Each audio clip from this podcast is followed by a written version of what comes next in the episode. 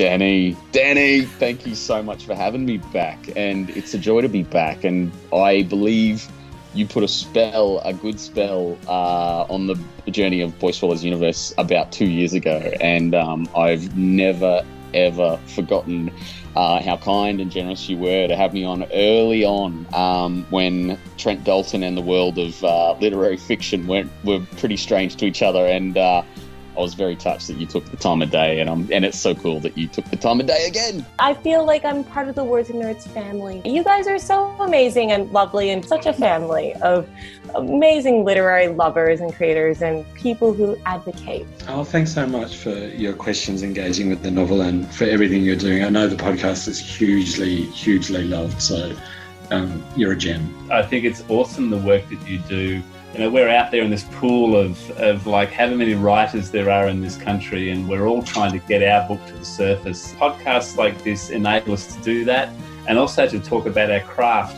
Danny, you're a gift from heaven. I love that you're such a great supporter and advocate for not only kids' books, but adult novels too. I love your interviews across the board. Kudos to you, Danny, for uh, for getting everyone to relax so much that they open up and tell you such interesting things for the benefit of your listeners. So, Thanks, Yeah, well done. That's so true. Oh my gosh, I just told you all these things that I've never talked about before. I could never edit that bit out. I could do this, and I was just so comfortable that I was like, ah, ah, ah, ah, said all this stuff. It's a special knack. Who wouldn't want to celebrate this fabulous podcast?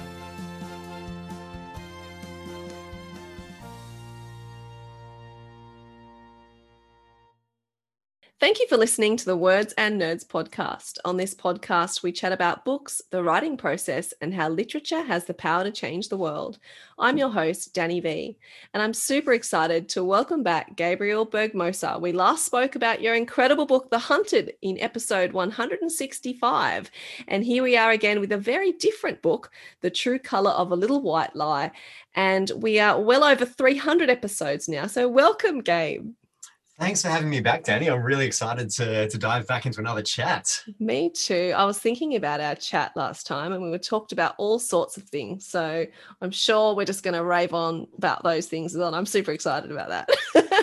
It was crazy because like I actually went back and I listened to it again and I was like, man, it's only half an hour and like we covered so much grounds. Like it's crazy. Right. You know, we I went from know. like Dorian Gray to like the meaning of morality and there was a bit of hunted talk in there as well. But like there was it a book in was- there, right? We were talking like- about a book.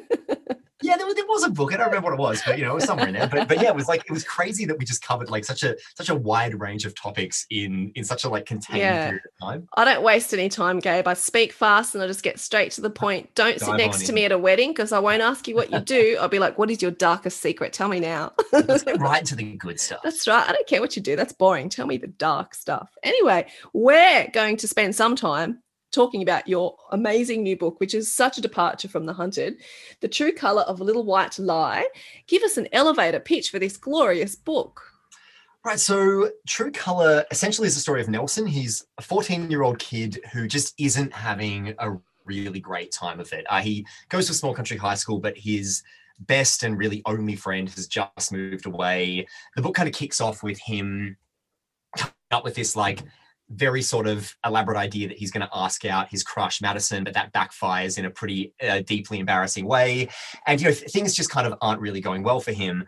But when his parents take over a ski lodge at a nearby mountain resort, he essentially discovers that he can completely reinvent himself. That up on the mountain, nobody knows he's supposed to be a loser. And when he's up there on weekends, he can make himself whoever he wants to be.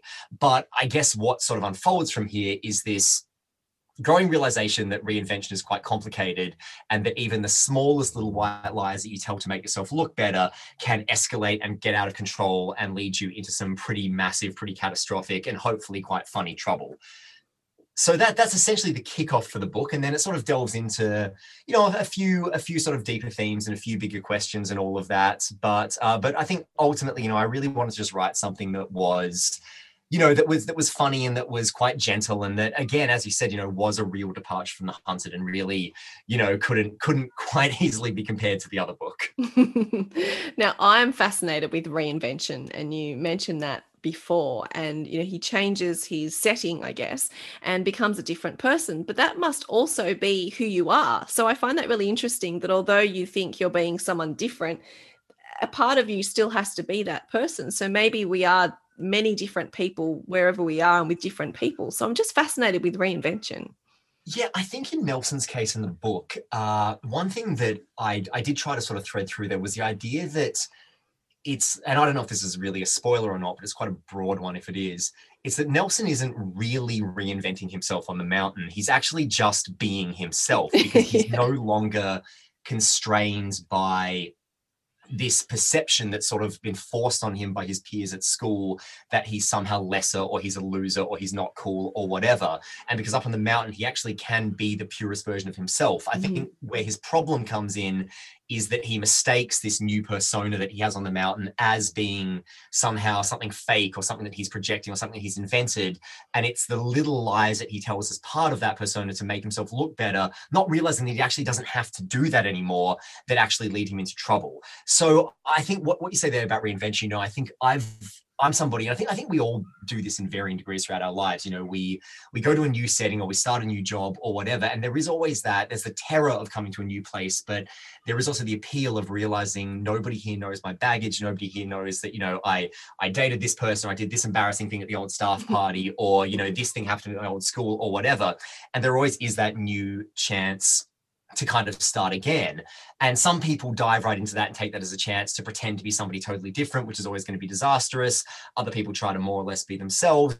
And generally speaking, those new opportunities afforded to us, I think in different ways, always kind of force us back around to looking at who we really are or who we really want to be. Yeah. And, you know, I mean, I'm somebody who has, you know, at, various points, particularly in my adolescence and early 20s, like falling into the trap of being like, oh, I'm in this totally new environment. I can be somebody totally different. But then you do realize very quickly that it is very, very hard to be anybody who isn't you, you know?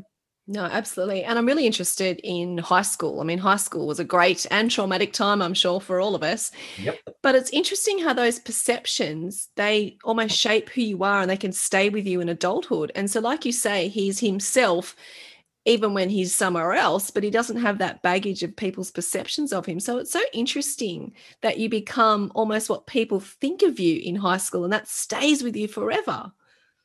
Yeah, I think there's part of all of us that is that, you know, that awkward downtrodden high school kid that, you know, sort of never as as confident as we might project or as together as we might seem. There is always part of us that I don't think ever really quite lets go of that like adolescent baggage that, you know, weighs us down in one way or another. And I mean, you know, so like a lot of um a lot of the stuff in the book, this, this probably doesn't come as a surprise to anybody who's read the book, but a lot of the stuff in the book, particularly early on, is lifted directly from my own experiences in high school. Uh, pretty much when people ask me about this, I say, if there's a part in the book that makes you cringe, it's probably true. Like it's probably something lifted directly from an experience I actually had. And yeah, I mean, there was something, you know, maybe maybe a bit cathartic or like a bit bit like an exorcism, I guess, in in doing that. But um, but beyond that, you know, I was I was somebody who struggled a lot in my first three years of high school when I went to, you know, my high school up in my small country town where I came from originally. But then coming into my second half of high school, when I went to school in Melbourne, I really found my people and I really mm. found, you know, people who were like-minded people who i connected with and i think came into my own a lot more there. And that's not to say that you know there was th- that that journey was suddenly over or whatever. There were always those insecurities always those things you're grappling with those things you're trying to overcome those things you're you know struggling with and and trying to somehow wrangle into some some understanding of yourself that you're comfortable with which i don't think maybe ever really happens or if it does it definitely hasn't happened for me. But but you know i I think that the biggest thing that I realized in later years, because I don't think you ever really realized this in the moment, was that when I came into this new environment where I got along a lot better, it wasn't actually me who had really changed. It was the environment that had changed. It was the fact mm-hmm. that I was now with people who I didn't have to pretend or I didn't have to kind of feel like I had to be deferent to or anything like that. It, it was just that beauty of discovering people who actually like you for you like who like you for who you are and who you don't have to pretend around or you don't have to try to fit within their conception of what makes somebody who's cool or socially acceptable or whatever else and that was something i wanted to explore in the book in in some different ways Yeah, absolutely. And you know what? I think you you hit the nail on the head when you said you found your people because that's what it's about, isn't it? Because once you find your people, you don't have to feel awkward and you don't have to feel like you don't fit in or an outsider. You find your people and everything sort of falls into place. I love that. Yeah, absolutely. And you know, I don't think it's another thing in the book as well. You know, I don't think that uh you know the idea of somebody liking you for you right i think that there are some people out there who say oh you know i just want people who like me for me but sometimes you do need to work on yourself and you know sometimes mm. there are things about yourself you do need to confront or challenge or try to move beyond and that is another part of nelson's journey is that there are parts of his character in the book that he definitely needs to grow out of and he needs to realize aren't okay. And that is a big part of his journey. But i think one of the one of the biggest tricks of adulthood is learning where that dividing line is like learning learning how much of any problem that you have with a peer group or a social group or another human being is them and how much is you. And I don't think it's ever really entirely black and white, but at a certain point, you have to trust your judgment and trust that you have arrived at a place where you can identify, okay, look, I'm self aware enough to understand that I think you're the problem, or I think I've done this and that could be better, and I need to somehow, you know, make amends for that that makes yeah, sense. I totally agree. And you know, I think it's there is a line because there are some people who just aren't going to like you for whatever reason. Maybe it's just apparently there's this study that 1% of people don't like you just because of you look like someone that they didn't like before. So you've got no chance with those people, right? So hmm. it's this psychological thing. So there's going to be people in life that just don't like you for whatever reason. And I think, you know, that's different to then having those difficult conversations with you about, oh, you know, maybe I could be a better person. And I find those conversations you have to have with yourself difficult but as i think you get older you find them really important and you find them really eye-opening and you're like oh yeah like i could do this differently or i'm open to finding out more about myself so i think that is you know not just a coming of age with this 14 year old kid but i think and someone said it the other day, we're always coming of age. And I love that. Yeah. Well, I think it's, you know, those those key moments, like what you just said about those hard conversations you have with yourself. In a lot of ways, I think those conversations can become the key turning points in your life or in your development as a human being like the moments where you really confront yourself and you really say is this the person i want to be and do i have the potential to be somebody else yeah. and you know, I think that that also kind of comes down to, you know, to, to how, I guess from an artistic perspective, how you respond to criticism. Because I always say to people, like, I know a lot of people who, if they if they get a bad review or whatever else, they will, you know, fly off the handle and they will swear black and blue that this person didn't get it and they didn't understand me and you know they were just out to get me or they went in with an agenda or whatever. And I always sort of say, well, yeah, those things can be true, but you also owe it to yourself as a creative and as a person to really interrogate what they're saying. And you you are perfectly within your rights to come out of that and say you know what? I still think they were wrong and they had an agenda or whatever else. But until you've genuinely considered the potential that they are right and they have a point i don't think you can move forward from that with any real emotional authenticity. And that's the mm. same whether it's a bit of personal criticism or a bit of creative criticism. And I think it's just really important to to be open and willing to having those hard conversations with yourself, which I think does tie into the journey that Nelson has, particularly in the back half of the book. Yeah, absolutely. Now, what I was super interested in, Gabe, I was I was picturing, you know, I don't know how this works with you, but pitching to your publisher. So you've got the hunted, you've got the follow up to the hunted, and you're like, but in between, I'm going to write this book, this gorgeous little book, 14 year old, empathetic voice, really sweet. You know, we've talked about it, you know, his problems and all that, but it's kind of a beautiful, wholesome book. I really enjoyed it. So, how did that conversation go, Gabe? they were like, what? Okay, so, um, look, I am still to this day disbelieving that I got away with this. Because you know like I don't you know and this isn't to say that like I'm somehow special or different or whatever but just that you know that there are very few authors who I think pivot as as you know as do or do as much of a 180 as as these two books are the hunted and true color. But the reality is that i wrote true color before the hunted like the mm-hmm. very first draft of it. So or actually no that's not quite true. I wrote it between different parts of the hunted. I think I might I've spoken about a few different interviews, and maybe I spoke about it with you last time, how the flashback scenes of the hunted were written about a year before the present day stuff in the hunted. Originally it was a novella and then I yeah expanded and everything. And it was in between writing those two parts, which I think was late 2017, late 2018, that I wrote the first draft of this book. And honestly, it was just something that had been in my head for a long time because when I was 13 or 14, my parents did run a ski lodge on Mount Buller. And i mean, none of what happened up there when I was when I was up there and when I had those experiences is as dramatic as this book. Like most of like the interpersonal drama and stuff in here is like essentially made up. Like in reality, I went up to the mountain every weekend. I did sort of find that there was this, oh, cool, I've got no baggage up here and I can be whoever I want, as opposed to sort of somewhat bullied, downtrodden kid that I maybe was back at school. But there was no, there was no big ski race. There was no love triangle. There was no getting embroiled in the dramas of the staff members or any of that. I mean, that's that's all kind of fiction. But but you know, I just I'd always I guess I'd always kind of carried that memory as something I was really that that I that really stuck with me and I was really fond of and probably like the first time in my life that I was surrounded by adults who spoke to me like one of their own and sort of treated me with respect because I realized in retrospect as much as they all seemed a lot older than me a lot of the staff members who worked up there were only like four or five years older than I was at the time. And so they, weren't that much further along in their journey. So I was kind of blown away by these people who seemed so grown up and mature and serious, kind of, you know, inviting me in almost as one of their own. But but in reality, you know, they, they were also kids. You know, now I would look at people of that age and be kind of like, oh, you know, you've got lots of learning left to do and blah, blah, blah, and whatever. But so I guess that whole experience just kind of stuck with me. And then I wrote the first draft of it in yeah, early 2018 which was you know still still kind of fictionalized and still sort of taking the basic framework of that experience of the escape and the getaway and discovering this new version of yourself that's actually just a more true version of yourself and you know amped it up with a bit more drama and everything. And i initially sent it to my now agent tara before i sent her the hunted. And she sort of read it and she said, look, you know, it's, it's a really sweet book. It's really gentle, but it's still sort of, you know, and I think it's got a lot of great messages, but it just needs a bit more, you know, it needs a bit more excitement, needs a bit more oomph and, and all of that.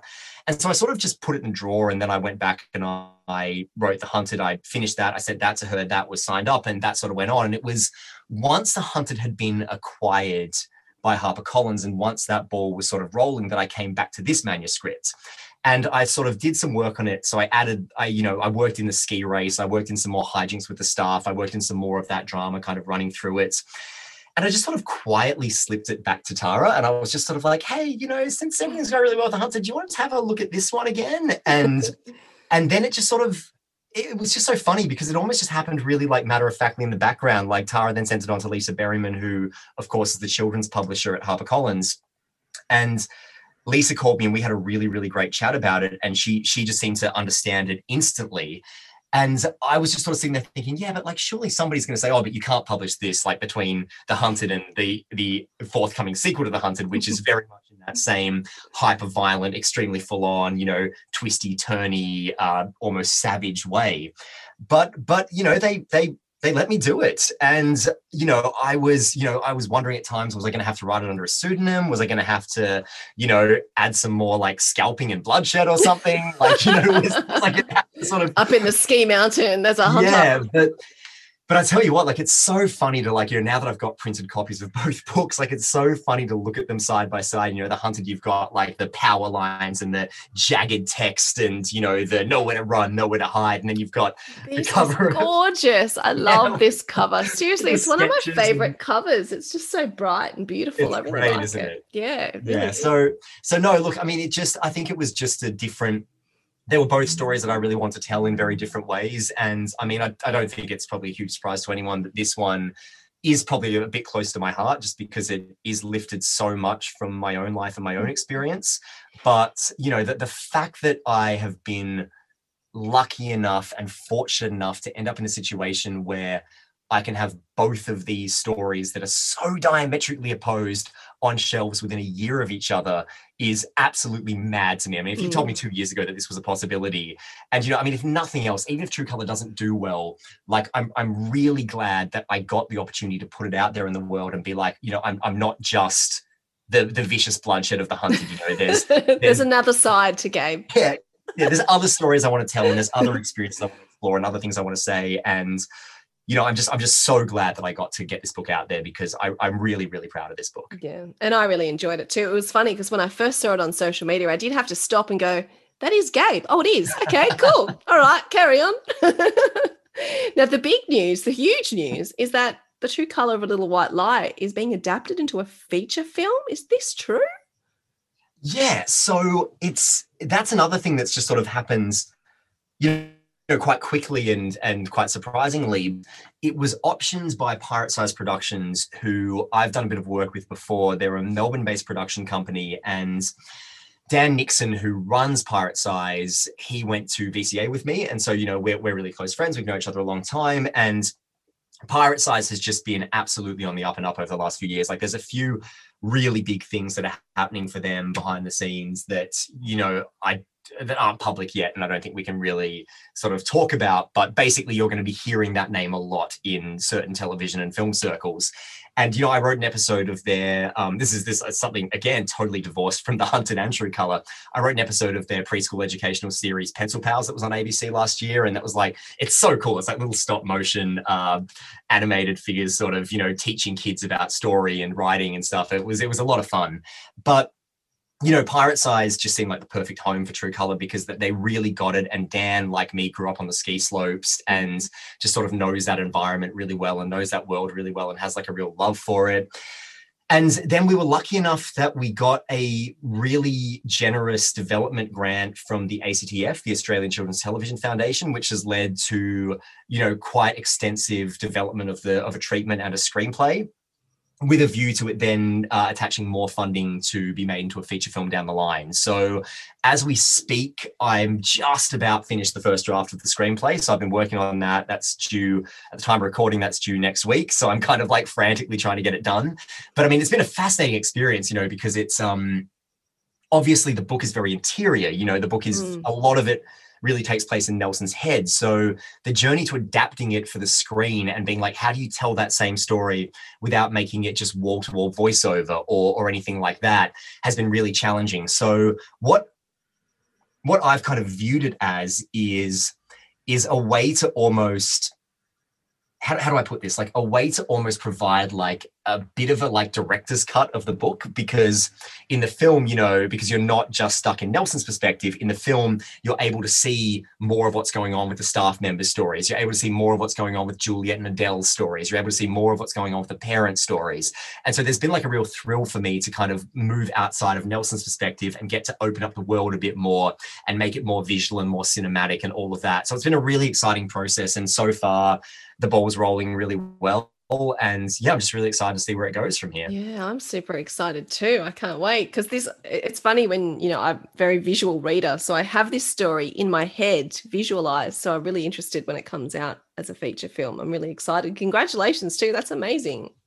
No, thanks so much. It's really, yeah, it's wild, but it's, it's a, it's a great process. I'm yeah. having such a blast. Now, Maggie is back from The Hunted with the follow up, The Inheritance. How did it feel to be back in Maggie's brain after being in Nelson's brain? Um, it's look, The Inheritance. Look, there will be, yeah, the, the Inheritance has been a really interesting experience writing it because it's it's changed quite drastically from first draft to what's going to be on shelves in July. But I really found that as much as there were some real struggles in writing Inheritance because you know I really didn't want it to be the Hunted two. You know, I was like, cool, I'm bringing Maggie back, and but I, I really didn't want it to be another you know gritty, blood-soaked outback noir story. It's still quite gritty and blood-soaked, but it takes place mostly in urban settings. It's more of like if the Hunted was like Wolf Creek meets Assault on Precinct 13, this is more like John Wick set in Melbourne. You know, mm-hmm. it's like it's a, it's a chase thriller. It's Maggie kind of coming back to Melbourne to contend with a loose end from her past from before the Hunted that then turns out to be quite a bit more than a loose end, more like a whole loose dr- a whole loose jumper that's being like pulled apart as she pulls on the threads and it all chaos unravels. But I really found writing The Inheritance that you know I, I, always loved Maggie and I always was really attached to her as a character in writing The Hunted. But I found in finishing The Inheritance that I was I walked out of that book feeling a lot like like I understood her a lot better. Mm-hmm. And I always felt in the hunted that I was like, I find you really interesting and I really want to know more about where you go next. But I never was under any illusions that I had a full grasp on who she was, what was driving her, what her past was. I mean, she was a bit of, insofar as she's an enigma in the book, she was quite an enigma to me. And I, I sort of always knew a bit more about her, obviously, but but probably not as much more as an author should know about a character they're writing about. So the inheritance was really a chance to delve really quite deeply into her head and into her world and into what drives her and what makes her tick. And there are moments in writing the inheritance that that really broke my heart that like reading it, I kind of go, oh wow, Maggie, you like there is this incredibly fragile, broken, vulnerable side to you that you know is just going to get disappointed again and again and again sort of through that that she has to come out stronger and become who you know who she's meant to be long term.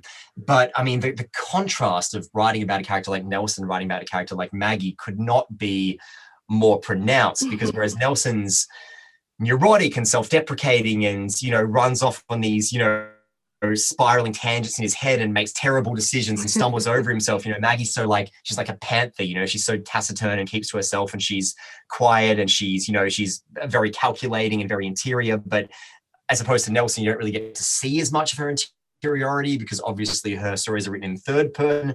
And you know, I, I thought about that too because Tana French, who as you know is my my absolute idol.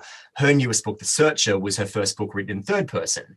And every single interview she's done about it she's been asked about that. And she says well the difference was that the character in the searcher was more of a thinker than a do- sorry more of a doer than a thinker. Mm-hmm. you know he was somebody for whom it didn't feel as necessary to give you a full rundown of everything he was thinking because he's a character who believes that his actions are what defines him not his thoughts. And I think that's the difference between Maggie and Nelson. Like Maggie is very action driven, very much about what she does, very much about how she reacts to situations and responds. Whereas Nelson is a lot more about the wild, spiraling, neurotic, uh, interiority of being a teenager and thinking you know that everything's going wrong around you and then five minutes later thinking that everything's as amazing as it could possibly be and you know writing those two characters in in quite close succession is very interesting, but but a lot of fun, and and, and again, just an absolute privilege to get to do both. You know.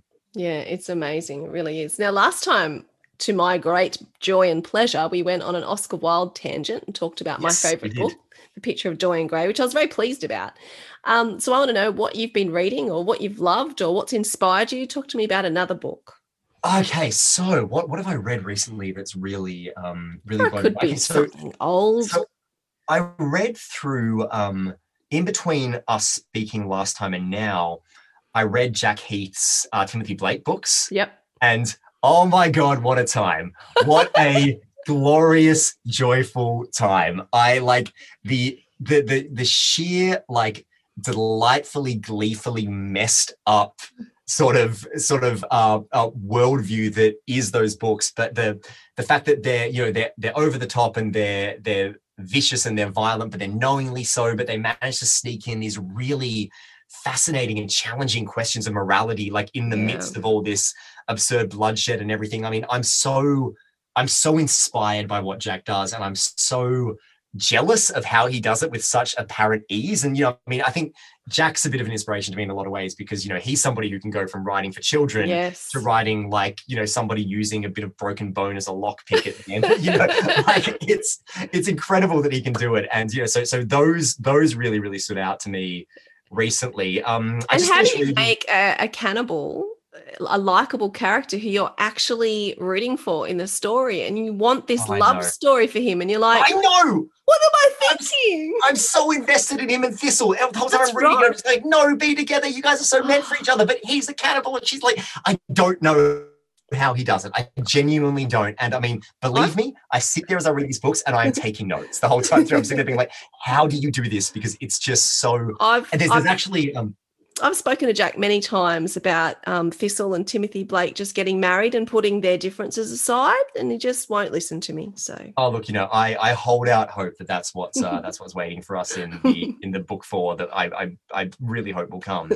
But I mean, it's yeah, it's it's quite. So, I mean, that was. And then actually, um, speaking of Jack, I did. There was a technique. We'll talk about it more probably once the inheritance comes out. But there is a technique that he used in, particularly in uh, Hideout and Hunter, that I flat out stole for the inheritance. There was there was this one big challenge I had in the inheritance where I was like, oh yeah, I'm kind of struggling with that. I don't really know how to like how to make this, how to how to convey this information and to to give this situation the depth and the guts that it needs. And I was kind of really going back and forth on how to do it. And then I thought, hang on, well, Jack did exactly that like this in those books, and I 100% ripped off his technique. And um, so, so I, I owe him quite a bit. I can't wait for Jack to listen to this episode. yeah.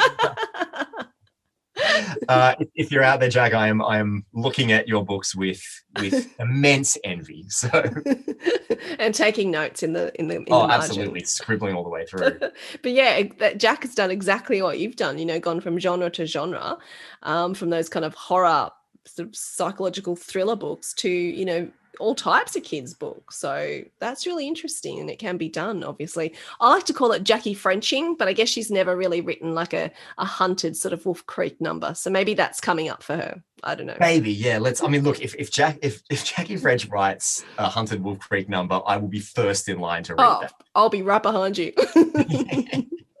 okay, why do you write? Oh, why do I write? Um, because I'm not good at anything else. Uh, but but also just because, like, I mean, I even I, I think I, I maybe said that to you last time, but I also think that my perspective on it's maybe developed a bit because obviously the last year writing wise since well no really the last two years kind of since the hunted was acquired have looked very very different for me you know than anything did beforehand. And and writing has become much more of a full-time job than it ever was previously. I mean it, it really is a full-time job and at times it's really intense. You know i mean i'm working on kind of three different projects simultaneously even when it is hard and even when it is intense and even when you're really banging your head against the wall trying to figure out how to make a story work for you the, the moments where something clicks or the moments where you go of course that of course that's what has to happen or of course that's what's going on or the moments where you write a passage that kind of makes you feel as emotionally moved as your characters are in that moment for one way or another i mean how do you how do you go past that? Like how do you go past like the thrill and the joy of getting to make stuff up and getting to like you know come up with this stuff that never actually happened but to let yourself get so swept up in it and let yourself be as as as emotionally invested as the characters are and to be surprised by your own story? I mean what a, what an absolute gift for this to be my job you know and so i mean why i write has always kind of been the same. Like i've, I've never it's been the only thing i've ever been truly passionate about. It's been the only thing i've ever been eh, to varying degrees good at. But now i mean the, the fact that this is something i get to do for a living and the fact that i get to you know to, to chase those beautiful moments where a story really comes together and to on occasion find them and then share them with the world i mean how good is that? Like how do you go past that? It's just it's the best and i absolutely love it Yeah, absolutely. And then that gets extended because those feelings are then passed on to your reader and your reader's feeling all those things and being invested in your character. So that must be even, you know, more amazing. look when anybody comes to me and says you know the, the, the- like and it's always funny with readers because you know you, you have your favorite moments when you when you write something and funnily enough those moments are like seldom the ones that readers come and talk to you about they have their Yeah. own favorite moments which which is its own kind of magical but like the fact that something that didn't have that emotional impact on you can have on them and, and vice versa but you know the moments where somebody comes up to you and really gets what you've done or really gets why you've done it a certain way and says oh man you know i was really like blown away by that or i really like loved how that was a comment on that or whatever else it was like the moments where you kind of go oh wow somebody got it you know like it Mm. was it, it it really came across like that's because i mean you can't you can't sit over your audience. And I've, I've said this, I used to say this in theater all the time when, you know, if you get a review that doesn't say what you want to say, or if somebody speaks to you afterwards and they sort of say, oh, I didn't really get it. And you try to explain it and they'll go, oh, that makes actually, that makes sense. But you, you can't sit there with your audience and, you know, point out the meaning of every line or point out why this thing works, even if they don't think it does, or justify every decision you made. But the moments where it feels like you're in sync with a reader, where a reader really gets what you were trying to do, I mean, those are just it's incredible. Those are just magic. Yeah, absolutely. Because once the book or script or film or theatre production goes out into the world, it doesn't belong to you anymore in some ways. No. It belongs to the person who's who's consuming it. No, not at all. And I mean, that's that's kind of you know let the let the baby bird fly out of the nest a bit. And that, that's always confronting in, in a lot of different ways. But kind of the beautiful thing about getting to write a series is like, okay, cool. You know, I, I did the hunted, but I still get to see Maggie again. You know, I still get to spend more time with her. I still get to like you know develop our relationship, learn a bit more about who she is, uh, delve a bit deeper, take her to new adventures, be surprised by things that she does, which is often the case with her and i mean that's that's really exciting as well like to to kind of get to have that ongoing i guess conversation hopefully with the readers who, who i really hope for more more of that Mm, well, I'm looking forward to it too. So I hope we get to talk again later in the year about the uh, about Maggie's new story. I would love that. I mean, it's like it's you know, it's at that point where I just feel like I've been sitting on it for so long that I'm like, all I want to do is talk about it now, and like, and then discuss all the things that happen because there are there are some moments in that book that I, you know, there are moments in that book that I'm really just proud of from a writing perspective, but there are also moments in that book I have like, you know, as a like similar to certain moments in the Hunted that I have that like that gleeful, vicious delight of being like, I can't believe I got away with that. Like, I can't believe that's got that's that's mad. But, Well, I'm looking forward to uh, picking out the bits that resonated with me, and you can we can match them up, and you can say, "Oh, that didn't. I didn't think you'd pick up on that." Or whatever. So that's going to be a fun conversation. no, I cannot wait for that. Gabe, it's always a pleasure speaking to you. It's always a delight, and we always cover so much ground because I think I found someone who talks as fast as I do. So what a joy! So I'm no, no one can listen to this podcast. You know how some people listen to podcasts on a faster speed. Good luck with this one. yeah, no, I don't think that's going to work. I mean, ah, and I always try like it's. This is like I I think you bring this out of me, Danny, because I always like I, I try to do an interview and I go, oh, I need to like because I listen back and I go, oh, I'm, I'm speaking a million miles an hour. I have to like slow it down, speak more steadily. But then I get talking to you and I'm like, and I'm off. And But you I'm get like, excited, right? That's like me. I course, tried. I'm off, My friend was like, you know, I I listen to all podcasts on double time, but I can't listen to yours on double time. And I thought I did one of those difficult conversations, Gabe, about myself. And I'm like, okay, should I try and talk a bit slower? And I just went, it's just not me. I'm just excited and enthusiastic, and I need to get all the stuff out of my head. So I'm sorry, I just speak fast. So I finally met my my my my person who speaks the same way. Well, I am very glad and very proud to be that person. People might have to slow down this episode. well, that's all right. I mean, half, half speed. Look, it's always a joy. Thank you so much, Gabe. And um, maybe we'll catch up in person one day, just like we did before the pandemic. Can you believe we met in person before the pandemic and we had no idea what was ahead of us? I know. and then I so think a week later or something, we went into lockdown. I remember that was the last event I went to before we all got locked I- down. I remember exactly what it was because I went to Austria the next day after That's right. Yeah, you yeah, said I was there for three weeks, and then the week after I got back, we went to lockdown. hmm Like, had I come back like a week later, things would have been very, very different. Yes, Like, you might still be there. Yeah, absolutely, absolutely. Which you know, uh, well, so I was about to say wouldn't have been the worst thing in the world because obviously Austria is beautiful, but then at the same time, I'm like, oh, Europe's kind of had it a bit rough, so Yes, maybe Australia yes. was the place to be. We're pretty end. lucky here at the moment. Yeah. Well, thank you again, Gabe. It's been a joy, and uh, we'll speak soon. Awesome. Thanks so much for having me again, Danny.